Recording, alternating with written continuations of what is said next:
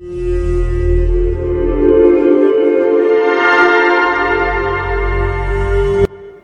Welcome to the People's First podcast, where we dive deep into conversations with remarkable individuals who are shaping the landscape of leadership and innovation. Today, we have the privilege of hosting Erick Reyes, the ANZ Regional Director of Thales Cloud Protection and Licensing. Erick, with over 15 years in the Australian IT industry, particularly in cybersecurity, what drew you to this field initially? Funny story. Actually, um, got back from my gap year. Um, didn't really know what I wanted to do at the time, um, but knew that you know I didn't want to be in the back office. Mm. So uh, you know, looked around, found an in between job. Yes. Dealing with antivirus, and I'm like, what is this cybersecurity business? No worries, I'll, I'll do this for a couple of months. Yep. Then 15 years later, Here we are. here we are right? So it's it's one of those those interesting ones because I, I grew up going you know what i'm going to be an accountant or i'm going to be a programmer because I, I like both numbers mm. and it right? And going yeah let, let's work on that. Let's figure out what it's going to be. Traveled for a bit came back to australia and then realized hang on it's either going to be one or the other. Yeah. i can't do both. Yeah. let's take another gap. In other words, find a job that's in between while we decide and figure it out. But I think in finding that in between job, I found some really good people that mentored me along the way and really shaped where I wanted to go and, you know, gave me an idea of what could be. You know, and then for myself, realized that I wanted to do something that actually impacted people. Yeah. Yeah. And that's the thing. I think a lot of people really want to find something that will be meaningful to them, but Yeah. also to the people around them as well. I mean, what did you understand about cybersecurity when you first kind of got into the, the job? Wow, that was a that's a good question. Um, what I understood it to be was antivirus, right? You know, let's let's protect from viruses. Um, and that there was a movie at the time when I was in high school, I think called Hackers. Yeah. So I was like, maybe fighting against those guys, something like that. Yeah. But I, I arrived in this office. It was quite um quite different Yeah. from what I was seeing. You know, there was a lot of young people and a lot of older gents and, and ladies just talking amongst themselves and, and about, you know, what's happening in the economy. And I'm like, how is that even relevant to what we do? Right. And that's when the wheels started turning, going, you know what, this is probably a good mixture of what I wanted around numbers and around technology and how what we do will impact or add value mm. to people out there. So my understanding of cybersecurity back at the time was, hey, let's stop your computer from crashing. Yep. Yeah. And that was it.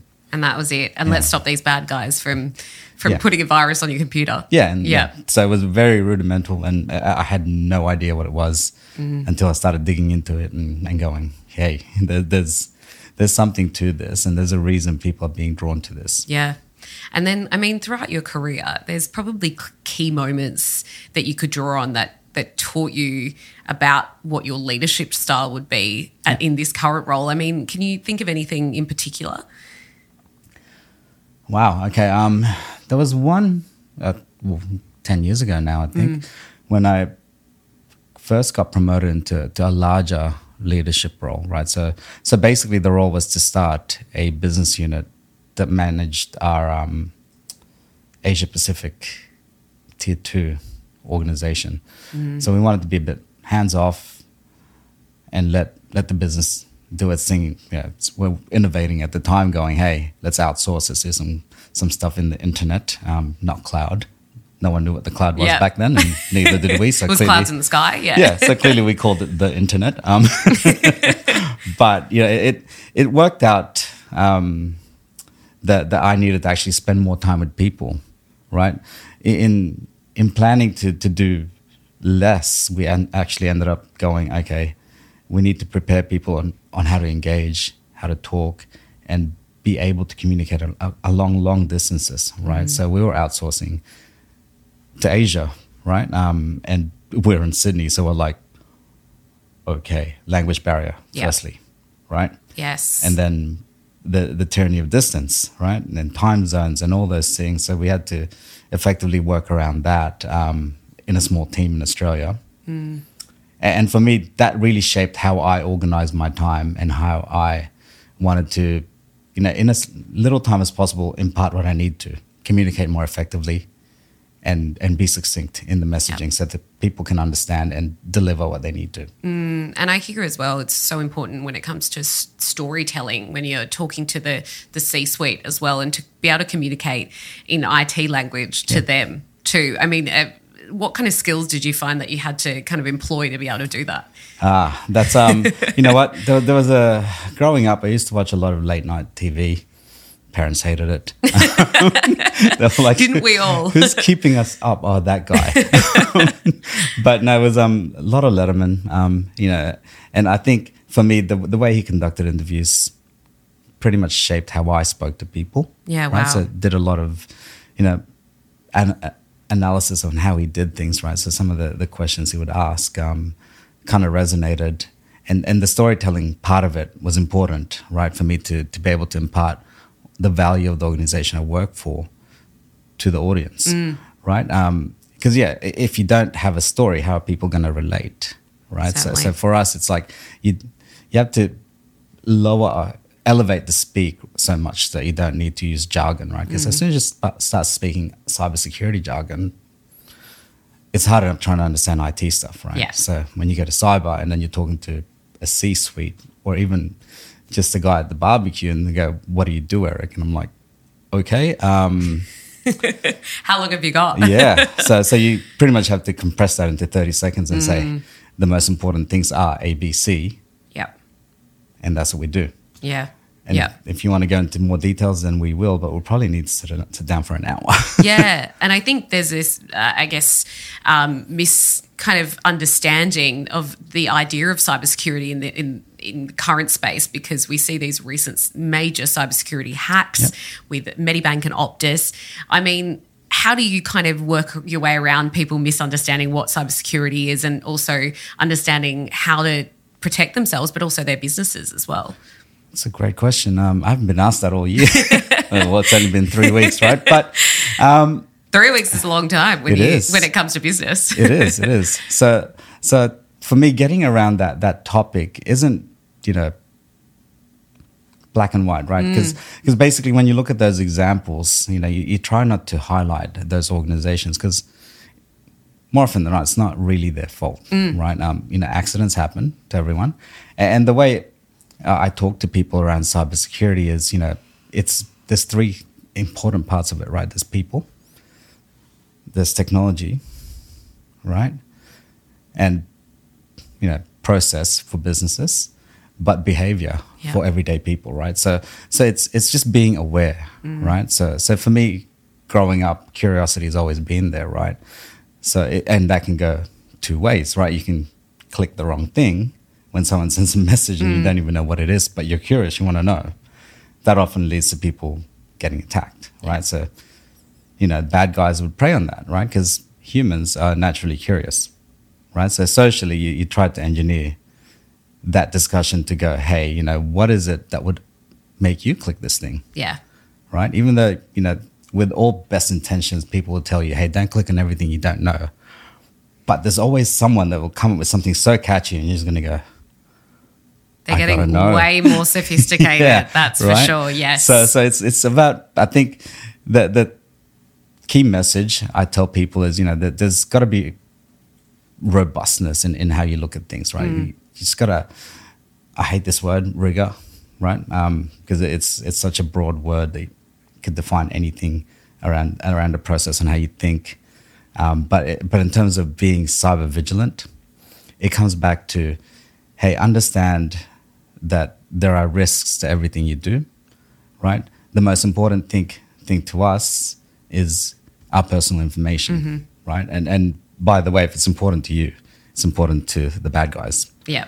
right? Because that's what they're after, right? So, so if you think of, you know, everything you do from going to the movies, like when you're picking someone up from the airport, right? You sign up to apps that tells you exactly when the plane's going to land. Mm. You know, it- it's all about data, right? So the integrity of that data is important to you, to the person you're picking up, to the people that needed to fly that plane Yeah.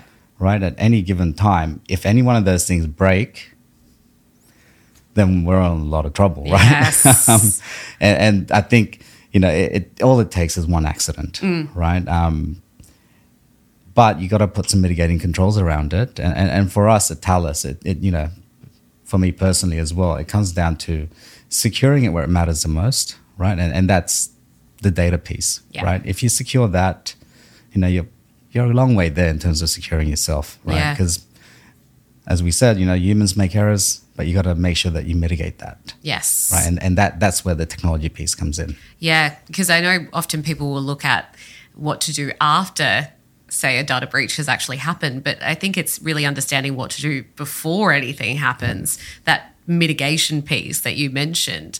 Now, you did mention your current role at Thales as well. I, I'd love to talk through a little bit more about that and kind of what you're seeing within businesses you guys work with right now. Where are they in their cybersecurity journey?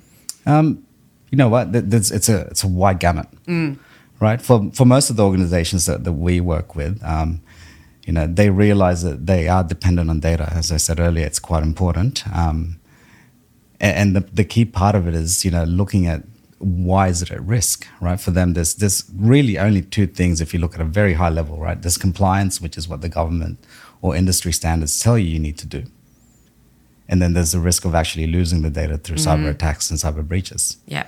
right? So when, when we speak to these organizations, the the conclusion we often come up with together, and it's not us telling them this, is hey, maybe you need to look at processes to embed that security within your business, Yeah.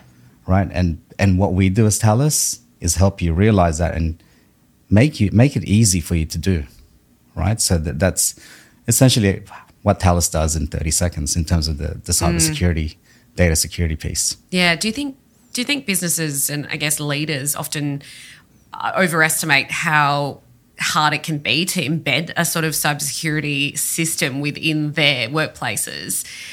Can it be easier than people think? It can be easier. Yeah. It can be easier.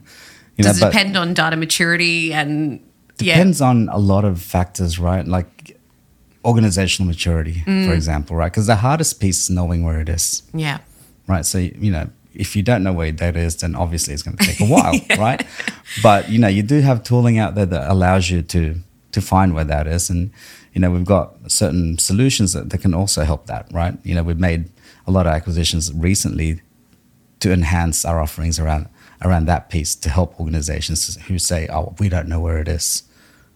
Well, that's fine. Let us help you, and Yeah. we, we partner with a lot of technologies out there to to enable that as well. So it's it's about asking the right questions of us and us asking you the right questions to to make sure that we're going to the same journey, mm. right? If we're going to that same goal, then we'll find a way to get there yeah, you know the the complexity is always going to be there but it's all about how we tackle it and how you break it down to little goals Yeah. like everything in life right if you want to if you have to want to get to the north pole for example or the south pole in our, in our case the middle of antarctica you got to plan your trip right Yeah. and put little goals here and there to get there and you've also got to have a destination at the end of the day. Absolutely, Yeah. absolutely. And it's funny. One of the one of my mentors used to say that you know cybersecurity to him was the brakes in a car, Mm. right? Yeah, It'll enable you to actually go really fast, right? Yeah.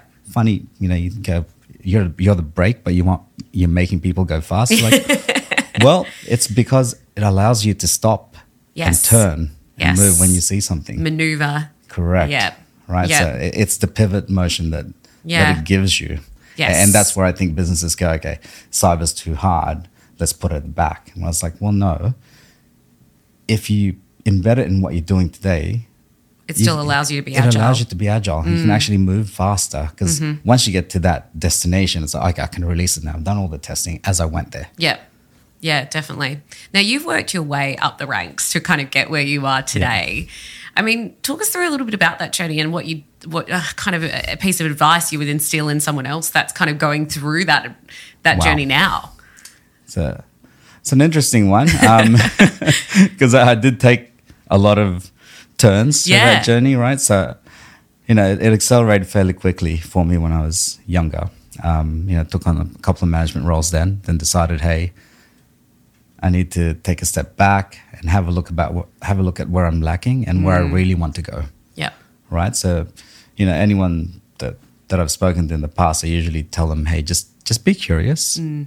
right? Have that that guiding star that you need to to go towards, but don't be afraid to take a step back. And if you see that, hey, this direction's not going the right way, You can reassess. you can reassess, have a look, have good mentors around you.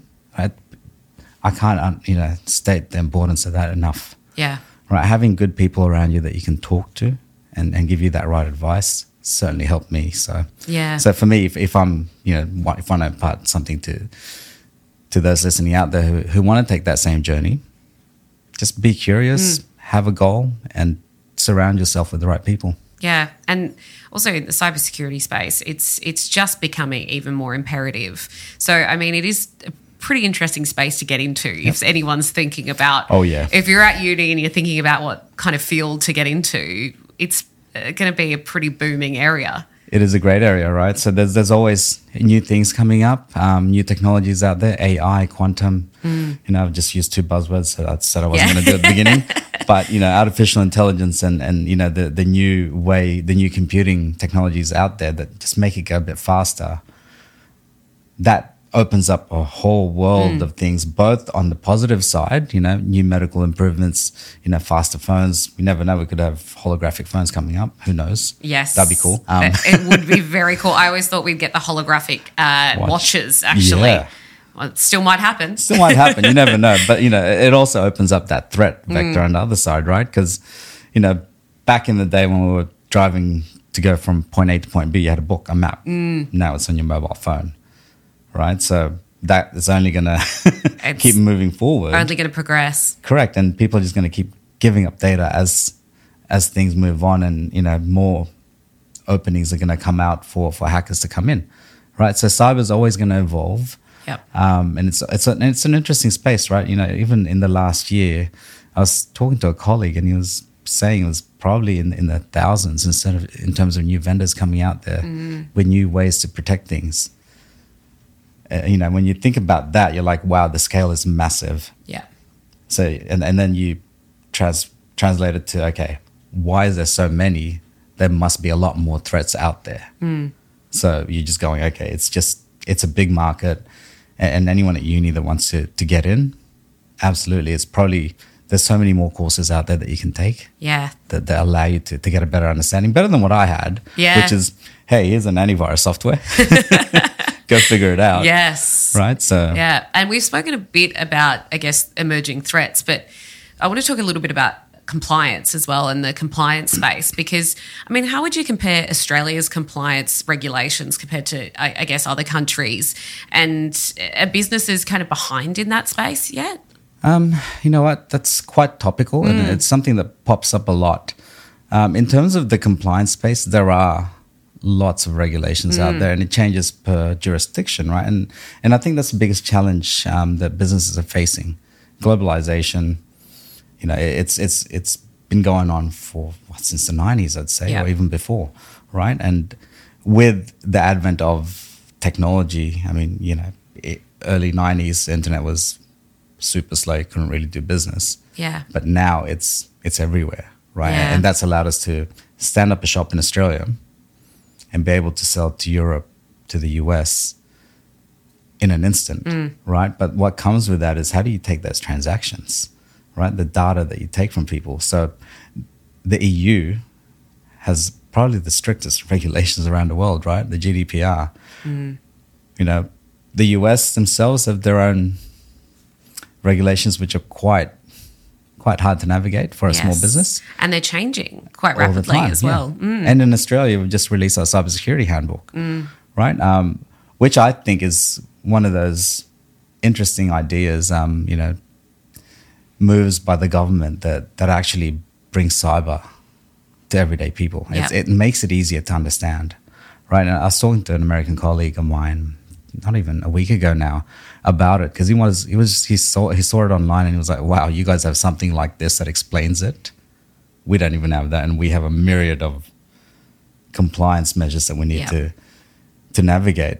So, so I think that's a good step. Yeah, to breaking it down. Correct. And there was Yeah. one thing that you said that I kind of want to bring it back to is that people will continue to give up their data, and I think it's an interesting sentiment as well because uh, we we when we recently saw those major data hacks that were all over the news, the question was how long should businesses be keeping someone's data?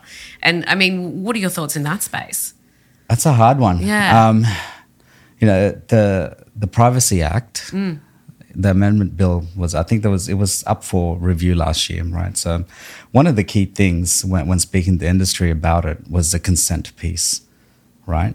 And within that piece, obviously, was data retention, Yeah. right? So, depending on the organization, that data retention could be seven years, could be indefinite, 25 years. You know, how do you how do you monitor that, right? I mean, hospitals make sense for it to be 75 years even, right? Because they need to know Yeah. what's Yeah. happening with you, right? Or where what's happened in the past, right? If you don't have that information, how do you treat someone effectively, mm. right? So, so that those are, are questions that that's pretty hard to answer. Yeah. But but I think you just need to put controls around that sensitive data to begin with, and you know what? It, it kind of lessens that that burden to say, hey, I need to keep this data for for X amount of years. Mm. That's okay. It's protected anyway Yes. right? So, so it comes back to what I was saying earlier, which is embedding it, embedding your your security right at the beginning. So, if regulations change, or you know you got compliance requirements you need to meet, all you need to do is have a look at that compliance requirement and, and figure out how you're going to meet it to the best of your ability, mm. right? It's still not set in stone as to what that consent piece is or how long, Yeah. Yeah. because it, it's a piece of string, right? Depending on where you are, like I said. Mm.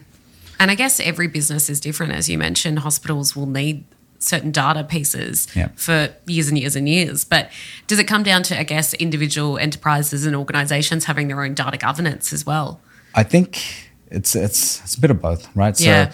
industries have their own requirements, right? So banking industry is probably one of the, the strictest out there in terms of you know the data they collect, how it's protected, how long you have to keep it for, right? And then you've got critical infrastructure, same thing, right? Um, so so it you do need that data officer, I'd say, within your organization, um, if you're large enough, to go, okay, these are the measures we need to take based on the legislation that's out there, right? So I think you've got to be driven by that compliance piece, but you know, businesses have a say as well, right? So they can always during those review processes saying, look, I don't think this is feasible for you, Mr. Government, to say, Yeah.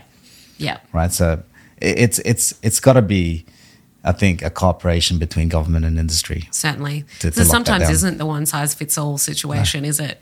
And look, we've spoken a lot about, I guess, um, compliance, but also at larger organizations and cybersecurity within those organizations. But how does the one an individual protect themselves in the cyber world as well? Have you got any tips and tricks in that space? Oh, How do you do it You know yourself? How do you protect yourself? this is a funny one because Yeah. I remember growing up. Um, wife's gonna hate this, um, but she was a massive Harry Potter fan, right? Still is. I'd So say, am I. Right. So, so there was a character, Mad Eye Moody. Yes. Um, I think the words he always used was constant vigilance. Mm.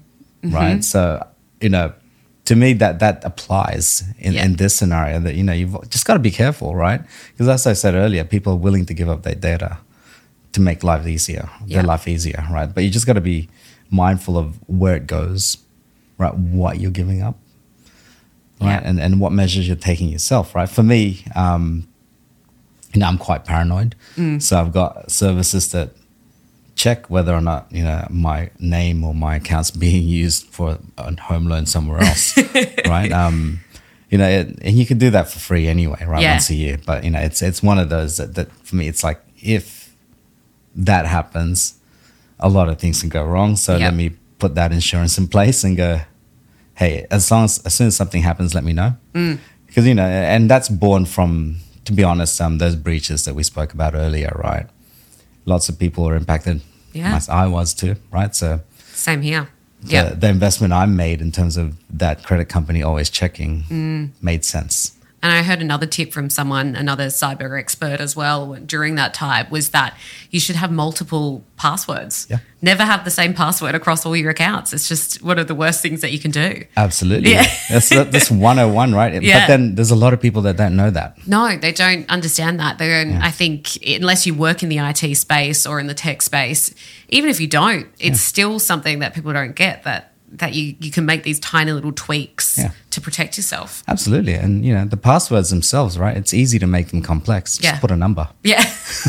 or an exclamation mark. Or something, right? Just put a make it a phrase. Yes. A, a sequence of words instead of one word. And it's a lot harder to to guess. Yeah. Well, Erick, look, we really appreciate your time today on the People First podcast. It was fascinating to chat to you just about the cyber world and what you guys are doing at Thales as well. So thank you for your time. No, thank you for having us.